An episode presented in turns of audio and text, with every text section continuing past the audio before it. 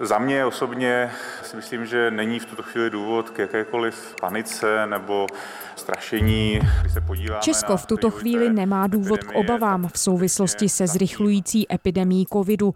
Tvrdí to ministr zdravotnictví za ANO Adam Vojtěch, podle něhož se pandemie šíří pomaleji než loni na podzim. Přesto ale úřady nabádají lidi k obezřetnosti. S návratem do škol a do zaměstnání po letní pauze epidemie podle odborníků nabírá na síle. Před jak náročným obdobím Česko stojí? Jak je na další vlnu připraveno? Je úterý 14. září. Tady je Lenka Kabrhelová a Vinohradská 12. Spravodajský podcast Českého rozhlasu. Nové záchyty koronaviru v posledních dnech tvoří školáci a studenti zhruba ze 30%. Uvedl to ředitel Ústavu zdravotnických informací a statistiky Ladislav Dušek. Další velkou část nových nákaz představují podle něj dvacátníci a třicátníci, kteří dosud nepodstoupili očkování. Zcela jistě na podzim dojde k nárůstu počtu pozitivních případů. Ta nákaza se bude šířit mezi neočkovanými. V tuto chvíli ti neočkovaní tvoří asi 75-80% všech nově nakažených. V českých nemocnicích by mohlo ve druhé polovině září být více než 500 pacientů s COVID-19. Pětina z nich by mohla potřebovat intenzivní péči. Počítá s tím nejhorší varianta scénáře Ústavu zdravotnických informací a statistiky.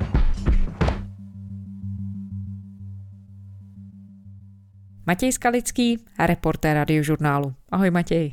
Ahoj Lenko. Matěj, experti mluví o tom, že Česko poměrně rychle směřuje do čtvrté vlny koronaviru. V sobotu přibylo v Česku 253 případů nemoci COVID-19, což je nejvíc za víkendový den od konce května, ale zároveň tedy oproti těm měsícům, kdy situace byla velmi špatná, je stále nemocných o řády méně. V jak důležitém bodě teď tedy jsme? Jak tomu ty rozumíš? Musíme zmínit na začátek, že ty víkendové statistiky jsou dlouhodobě trochu zkreslující, ale máš určitě pravdu v tom, že těch případů je poměrně dost. Ta epidemie určitě sílí, otevřeně to přiznává i Ústav zdravotnických informací a statistiky. Vezměme si třeba páteční data, kdy bylo nahlášeno bezmála 450 případů pozitivních koronavirem nakažených lidí. Číslo R tři týdny je nad hodnotou jedna. V rámci toho takzvaného sedmidenního okna se v pátek dostalo na pro mě poměrně výhružně vyhlížející hodnotu a to bezmála 1,5. A šéf statistiků Ladislav Dušek rovněž přiznává, že pro ten nadcházející podzim nelze tedy vyloučit zhoršení epidemické situace, byť tedy díky očkování by ta situace neměla být tak vážná jako loni na podzim a hlavně podle profesora Duška ten očekávatelný rozmach epidemie, řekněme, spíš sleduje optimističtější scénáře, podle nich by ta epidemie měla sílit jen asi do přelomu září a října. Scénář realistický, tak jak o něm statistici mluví, ten naopak předpokládá ten růst setrvalejší, ale stále, zdůrazněme, podstatně nižší, než jaká byla situace loni. No ty mluvíš pravidelně s vědci a odborníky z nejrůznějších oborů, nejenom se statistiky, kteří se řešením pandemie zabývají. Často je spovídáme i ve vysílání Českého rozhlasu. Jak vážná je ta situace, ve které Česko teď je podle nich? Řada těch odborníků je optimistická, řada poměrně kritická k určitým krokům, ke kterým se vláda odhodlávala nebo odhodlala už, nebo se kterými naopak vyčkává. To se týká například protilátek, na jejich uznávání se ale odborníci také úplně neschodnou, nicméně vyzývají k tomu, aby nebyly ignorovány, což cituji například pana profesora Libora Grubhofera z Biologického centra Akademie věd. Ani očkování, ani prodělané onemocnění nám nikomu negarantuje bezinfekčnost. Stejně tak protilátky rovněž nemohou být striktně přísně vzato kritériem bezinfekčnosti. Oproti tomu Martina Kozjarvašáková, pneumoložka, teď náměstkyně ministra zdravotnictví, je zase poměrně zásadně proti tomu, aby došlo k uznávání protilátek, tedy v momentě, kdy nemáme nebo neznáme přesně danou hodnotu, při které lidi chrání.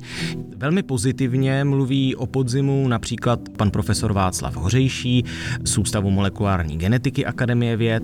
Tady v Česku je ten stav té populace z hlediska odolnosti možná jeden z nejlepších na světě, protože má máme relativně dost vysokou proočkovanost. On vychází z toho, že v Česku se s covidem velmi pravděpodobně téměř jistě setkalo mnohem více lidí, než kolik bylo statisticky nakažených. Ostatně například imunolog Vojtěch Ton z Brněnské Masarykovy univerzity z centra Recetox publikoval nedávno první výsledky první části své velké studie, kdy už letos v březnu v rámci sledované kohorty asi 30 tisíc lidí přišel na to, že přes 50% z nich má nějakou míru protilátek proti koronaviru. No a na druhou stranu jsou tu odborníci, jako třeba molekulární genetik Jan Pačes, který upozorňuje na to, že delta varianta koronaviru je mnohem nakažlivější. Zase proti tomu hraje roli to, že se mezi tím ten virus přeci jenom lépe adaptoval na člověka a ta varianta, která, kterou očekáváme, že tady bude na podzim, tak ta bohužel už je mnohem více infekční, než byla ta loňská takže tento podzim se de facto nesetkáváme se stejným soubeřem jako loni a je třeba to brát prostě v potaz už kvůli tomu, že vakcíny, které se očkují, jsou ještě cílené na tu původní variantu. Navíc někteří lidé už mají od očkování poměrně dlouho. Když se podíváme třeba do Izraele, tak v Izraeli se ukázalo, že za prvních asi sedm měsíců v roce se účinnost těch preparátů proti infekci covidem snížila a to až o 50% bodů. No, dobrou zprávou samozřejmě je, že stále velmi dobře chrání před hospitalizacemi a těžkými průběhy. A Matěj, mají vědci informace o tom, kde v rámci společnosti se teď v Česku covid šíří nejvíc? Šéf mezioborové skupiny pro epidemické situace, známe jako MESES, Petr Smejkal, nedávno zdůrazňoval, že 9 z 10 hospitalizovaných nejsou očkovaní. Také šéf statistik Ladislav Dušek podtrhuje, že například právě v pátek, když se k tomu vrátím, bylo mezi nově pozitivními přes 80% neočkovaných. Tudíž dalo by se jednoznačně vydedukovat, že COVID se šíří především tedy mezi nenaočkovanými lidmi. Ostatně byl to, pokud si dobře vzpomínám, americký prezident Joe Biden, který prohlásil, že pandemie zůstává pandemí už jen pro nenaočkované lidi.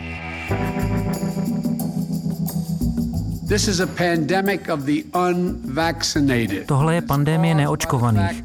Způsobilý fakt, že i přes bezprecedentní a úspěšný vakcinační program a přes fakt, že už téměř pět měsíců jsou v 80 tisících místech k dispozici tři vakcíny, máme 80 milionů Američanů, kteří selhali a nenechali se očkovat. Přísnější pravidla pro očkování a testování proti COVID-19 se dotknou více než 100 milionů Američanů. Prezident Joe Biden je zavedl v reakci na kritickou pandemickou situaci ve Spojených státech. V nemocnicích je tam s koronavirem přes 100 tisíc lidí, denně jich umírá více než 1500. We must.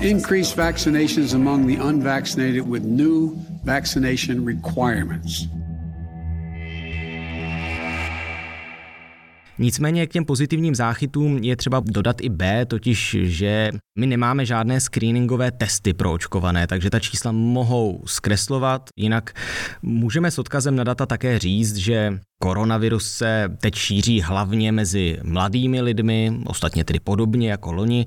Pozitivní záchyty ve věku u dětí do 19 let tvořily v pátek přes 40% celkového počtu případů. Za první zářijový týden to bylo přes 30% případů a rostou i případy u dvacátníků, třicátníků.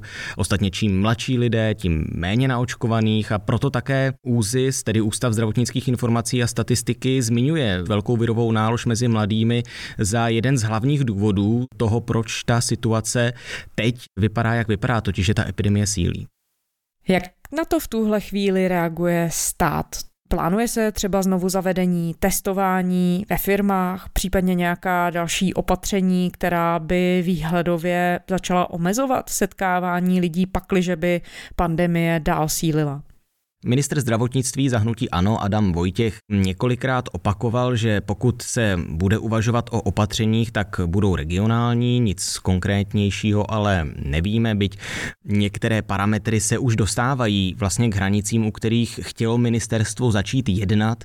Týdenní záchyt se opět tedy v pátek vyhoupl na 24 případů na 100 000 obyvatel, což už je na dosah té první přelomové hranice, kdy třeba Adam Vojtěch mluvil o tom, že u 25 případů případů na těch 100 tisíc lidí by dávalo smysl vrátit do firm povinné testování. On už dřív mluvil o hranici 75 na 100 tisíc, pak tedy 25 na 100 tisíc a právě touto hranicí, tedy těch 25 na 100 tisíc obyvatel, bylo původně podmíněno i pokračování testů ve školách při těch prvních třech termínech, přičemž my známe data z těch prvních dvou testovacích dní a podle ministerstva nedošlo k žádnému velkému zvýšení počtu pozitivních, tudíž se rezort rozhodl to testování ukončit, respektive řekl, že v tuto chvíli nevidí důvod v tom testování pokračovat, což tedy ještě nemusí nutně znamenat, že po zveřejnění dat z toho třetího testovacího dne se to nemůže alespoň třeba regionálně změnit.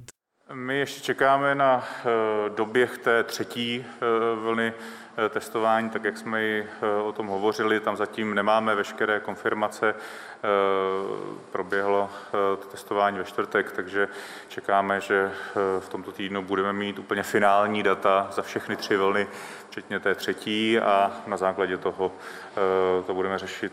Možná My jsme se v tomto duchu ministerstva zdravotnictví ptali, konkrétně tedy ministra zdravotnictví Vojtěcha, zda by nedávalo smysl dále testovat třeba děti v Karlovarském kraji, který spolu s Prahou je v té incidenci nad 30 případy na 100 tisíc za poslední týden a zvlášť mezi středoškoláky ta incidence je nebo byla obrovská. Tam bylo asi 214 případů na 100 tisíc obyvatel. Pan ministr to prý konzultoval s hlavní hygieničkou Pavlou Svrčinovou a usoudili, že tato data, tedy v případě malého Karlovarského kraje, zkreslují a že jde o roztroušené případy, žádný velký klaster, takže ani v Karlovarském kraji zatím prý nevidí důvod s těmi testy pokračovat, což je pro spoustu lidí tak trochu nepochopitelné, už jen proto, že stát stále má v zásobu více než 2,5 milionu testů z minulého školního roku, které může využít.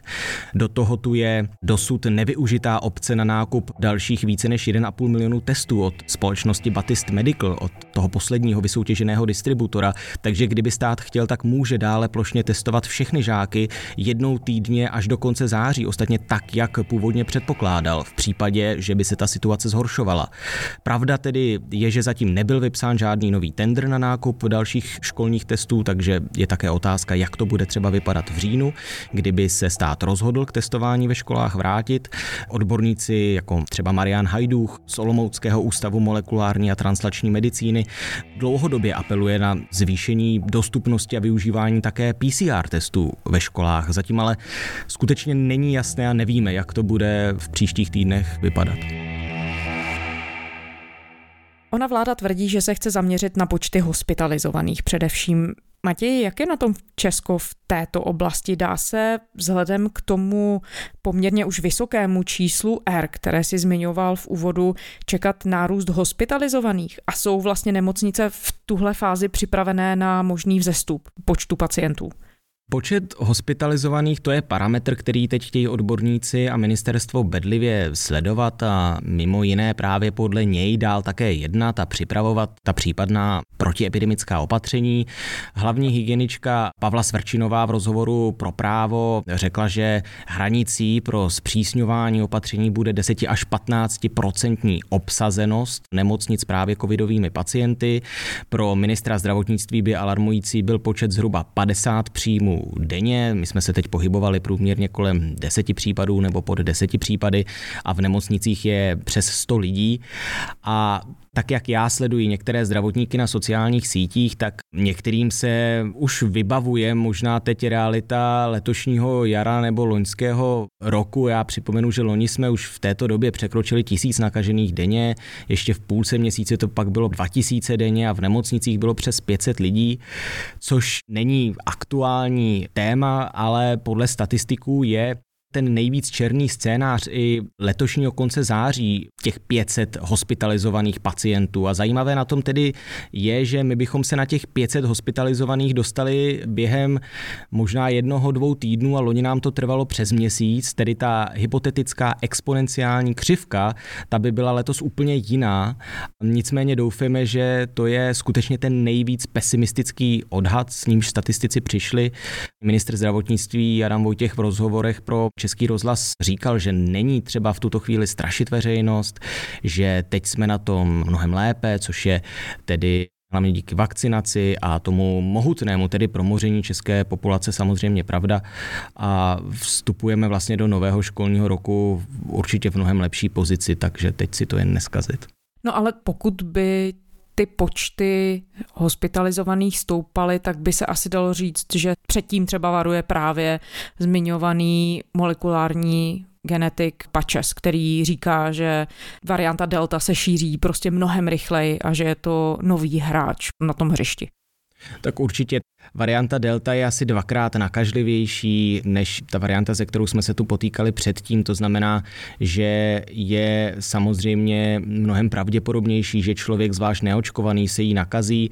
Tím pádem se může dostat do nemocnice a to právě je to, před čím se snažíme primárně ubránit, aby jsme tu neměli žádné hospitalizované. Nenutně se bude v příštích týdnech a měsících bojovat proti tomu, aby se lidé vůbec nenakazili. Víme, že to asi není ani úplně možné v situaci, ve které jsme, ale nemocnice uchránit před hospitalizovanými a hlavně lidi před tím těžkým průběhem, to je ten cíl číslo jedna. A v tom je zcela zásadní, jak už si to i zmiňoval, pro očkovanost společnosti. Matěj, ty sleduješ ty počty na očkovaných dlouhodobě. Jak na tom je Česko teď v polovině září? V Česku je 55% lidí plně naočkovaných, také se můžete setkat s číslem 65%, to se ale týká pouze populace starší 16 let. Já musím říct, že mě trochu mrzí, že i vrcholní politici, jako je premiéra šéf hnutí Ano Andrej Babiš, ty počty zaměňují. To číslo je o 10% bodů vyšší, určitě vypadá lépe. Každopádně to může být jen chyba, já jsem na to pana premiéra sám upozorňoval. Každopádně, když se mluví o proočkovanosti populace, tak se bavíme o proočkovanosti v celé populaci, pokud se tam ta věková kohorta nezmíní.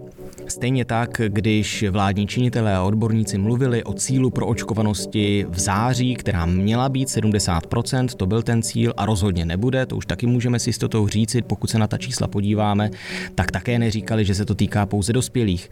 Samozřejmě v tom počtu 5 milionů 800 tisíc naočkovaných, co má tedy ukončené očkování, tak nejsou a nemohou být děti mladší 12 let. Pro ně stále není v Evropské unii schválena žádná vakcína, to je tedy třeba zdůraznit také.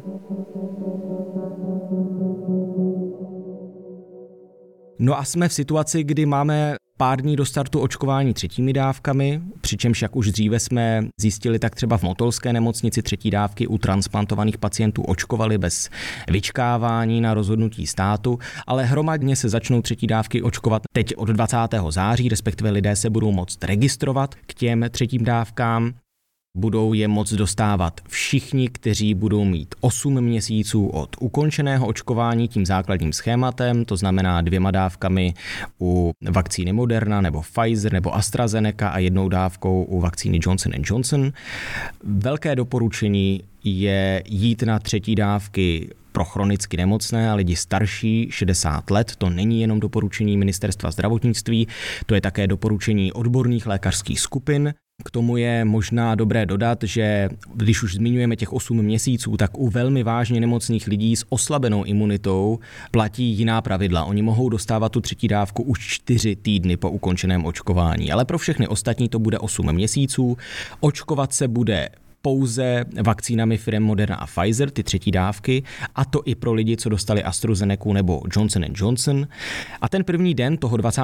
září, ke kterému v tuto chvíli všechno směřuje, tak ten první den se to týká skoro 8 tisíc lidí. Myslím, že to je 7800 lidí, kteří budou mít 8 měsíců od ukončeného očkování. Každé ráno bude dotyčným lidem, kteří se mohou hlásit o třetí dávky, ministerstvo rozesílat informační SMSky, že je tu možnost se o tu třetí dávku přihlásit přihlásit. A jak už jsem řekl, tak k tomu bude nutné se buď zaregistrovat a zarezervovat si termín, tedy tak, jak jsme na to byli zvyklí až do léta, až do toho otevření očkovacích míst bez registrace, anebo bude možné kontaktovat praktického lékaře.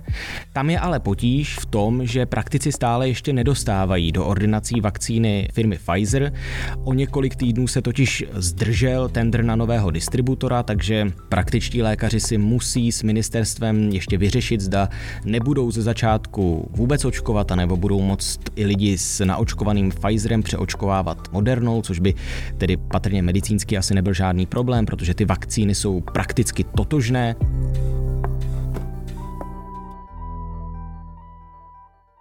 Nicméně jedna zajímavost třeba ve Spojených státech teď řeší, jestli pro přeočkovávání nepoužívat jen poloviční dávky Moderny jako třetí dávku, protože její normální dávka je třikrát větší než ta u Pfizeru, což se možná tolik neví. Navíc Evropská léková agentura Schválení třetích dávek u Moderny ještě vůbec neřeší, ta řeší Pfizer a řeší, zda by nebylo možné je podávat už třeba po šesti měsících od ukončeného očkování. Já jsem se na to ptal šéfa České vakcinologické společnosti Romana Chlípka, který sedí také v klinické skupině ministerstva zdravotnictví. Ten mi řekl, že zatím o něčem takovém Česko neuvažuje. Izrael podává třeba třetí dávky už po pěti měsících. Každopádně v Česku to bude 8 měsíců od toho ukončeného očkování a hlásit znova opakuji se, budou moc lidé od 20. září, což je nadcházející pondělí. Matěj, a oni experti také upozorňovali na to, že v Česku bylo ještě dokonce několik set tisíc seniorů a dalších lidí z rizikových skupin, kteří nejsou na očkování vůbec žádnou dávkou. Podařilo se nějak změnit situaci v posledních týdnech, měsících tam? Ano, to je dobré zmínit, protože tato velká operace třetích dávek se v Česku odehraje v době, kdy stále ještě přes 400 tisíc lidí starších 60 let nemá ani jednu dávku vakcíny. A myslím si, že ta přesvědčovací pozice státu je už jen velmi omezená. Stejně tak praktici asi vyčerpali už řadu svých argumentů, jak lidi přesvědčit k tomu očkování. A, a to jsou tedy lidé, kteří se naočkovat v drtivé většině nechtějí. Nejde o případy, kdyby lidé čekali na vakcíny a ty se k ním nemohli dostat. Nechtějí nebo to třeba nepovažují za důležité. Pokud si dobře pamatuji, tak šéf praktiků Petr Šonka mi vyprávěl příběhy, kdy kontaktuje staré babičky a dědečky, kteří bydlí třeba někde na periferiích republiky a nevidí nutný důvod k tomu, aby se očkovali, když se stejně třeba s nikým nesetkávají a žijí na samotách a podobně. Kdokoliv se chtěl nechat očkovat, tak se očkovat nechal, žádné čekací lhuty nejsou.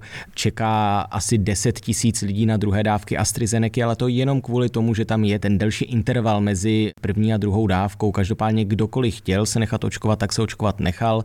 Možná jsou ještě nějaké lhůty pro ty úplně nejmladší lidi, kteří se chtěli přihlásit k očkování a zaregistrovali se, ale v momentě, kdy tu máme několik desítek center bez registrace, tak kdokoliv prostě chtěl, tak pro tu vakcínu si došel. To znamená, přes 400 tisíc lidí starších 60 let nemá ani jednu dávku vakcíny kvůli tomu, že prostě buď nechtěli, nebo to nepovažovali za důležité.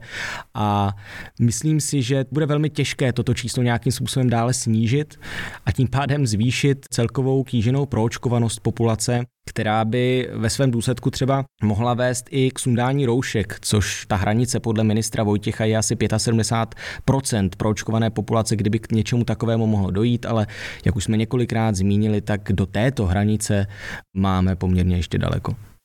Ty jsi v posledních dnech, Matěj, informoval dokonce o tom, ale že Česko se očkovacích látek zbavuje a dokonce je i likviduje. Konkrétně jde o nevyočkované dávky vakcíny společnosti AstraZeneca. Jak to stát vysvětluje? Proč na to došlo? Proč nebylo vakcíny možné například poslat do zemí, kde je pro očkovanost velmi nízká a pro ty lidi tam možnost očkovat se může znamenat i záchranu života? Já musím říct, že vzhledem k tomu, jak Světová zdravotnická organizace kvůli velmi nízké proočkovanosti v řadě rozvojových zemích radí bohatým státům odkládat třetí dávky na příští rok, protože prostě je ve světě vakcín málo, tak vzhledem k tomu české zářijové konto, jestli se to tak dá říct, u AstraZeneca skutečně nevypadá úplně příznivě kvůli tomu opravdu mizivému zájmu o tyto vakcíny a kvůli tomu, že tisícům z nich vlastně vypršela expirace. Vyočkováno v září bylo asi 770 dávek a zlikvidováno ve spalovnách bylo přes 20 tisíc dávek. Takže se dá s určitou mírou nadsázky říct, že stát několikanásobně rychleji tyto vakcíny spaluje, než je očkuje. A je to dané tím, že tyto dávky na konci srpna prošly, a to i přes tu svou velmi dlouhou expirační dobu, která činí 6 měsíců. Je dost dobře možné, že šlo o očkovací látky, které tu skutečně byly tak dlouhou dobu. To znamená, že to byly dávky z jedné z těch prvních únorových dodávek. A já vlastně nevím, proč lékaři tedy neočkovali nejprve ty s nejbližším datem spotřeby. Je prostě možné, že původně neočekávali, jak špatný mediální obraz AstraZeneca nakonec získá. Evropská léková agentura potvrdila, že očkování covidovou vakcínou od firmy AstraZeneca může pokračovat, protože se u několika desítek lidí vyskytly krevní sraženiny, část Evropy i další země kvůli tomu v tomto týdnu dočasně pozastavili očkování touto vakcínou.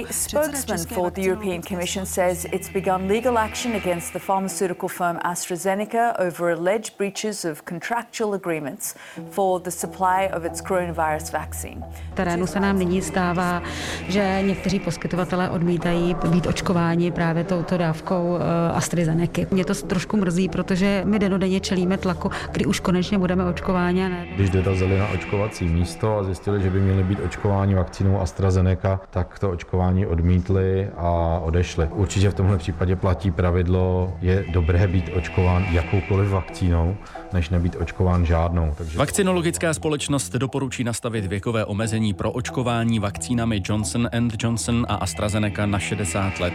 Mohli by tak dostat jen starší lidé. Podle praktických lékařů to může zkomplikovat očkování v ordinacích, protože praktici nemají k dispozici dostatek jiných vakcín.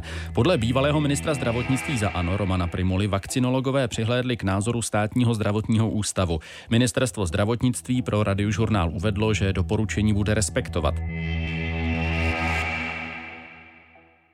Já také zatím vlastně nemám žádné vysvětlení, proč stát nezměnil zákony, podle nichž nemůže tyto vakcíny, u nichž byl nějakým způsobem narušen ten distribuční řetězec rozvozem do lékáren a skladů, proč je nemůže darovat. Protože už v létě bylo jasné, že není možné tyto dávky vyočkovat.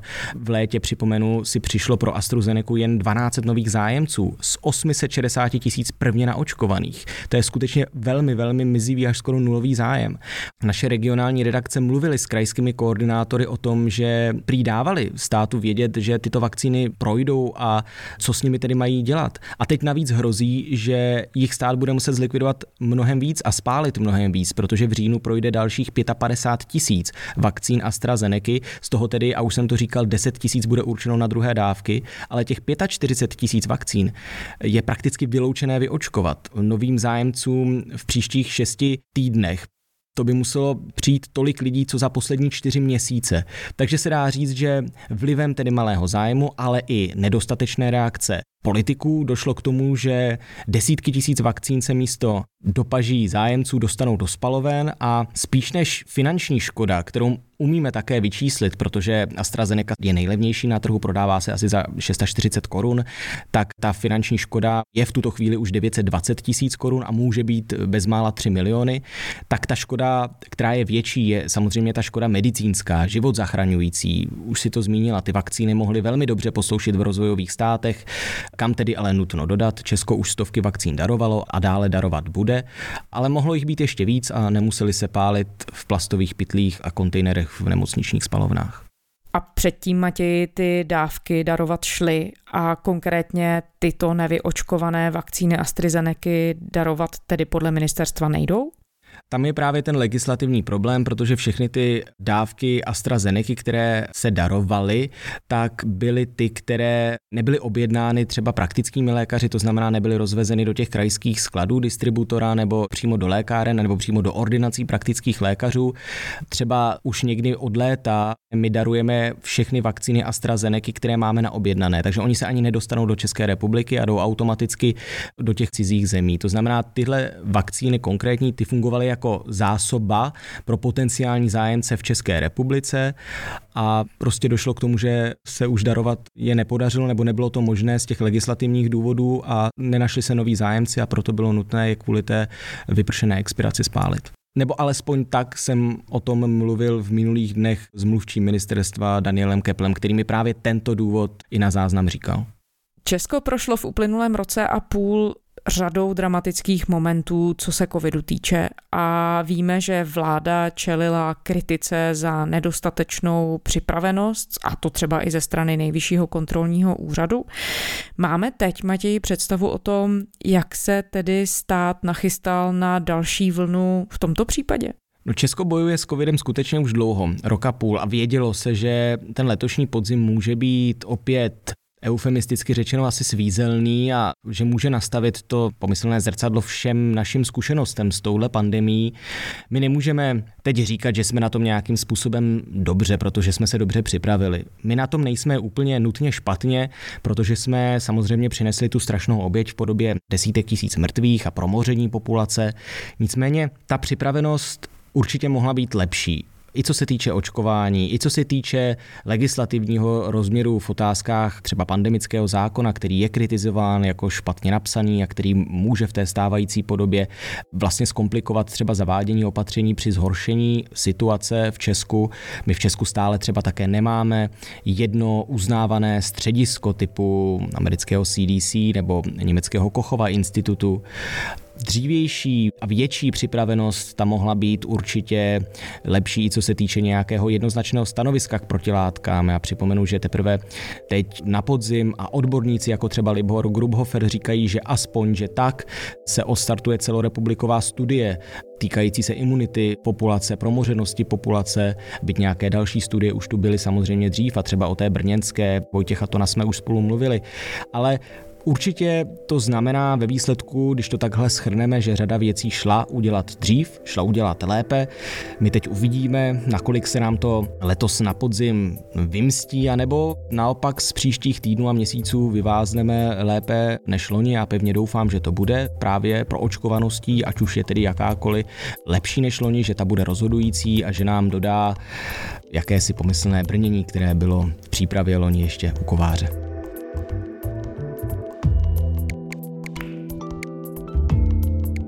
Matěj Skalický, reportér radiožurnálu. Matěj, děkujeme. Není za co. Naslyšenou. A to je z úterní Vinohradské 12 vše. Děkujeme, že nás posloucháte. Kdykoliv se za námi vraťte na server iRozhlas.cz i do všech podcastových aplikací. Psát nám můžete na adresu vinohradská12 zavináč rozhlas.cz. To byla Lenka Kabrhelová. Těším se zítra.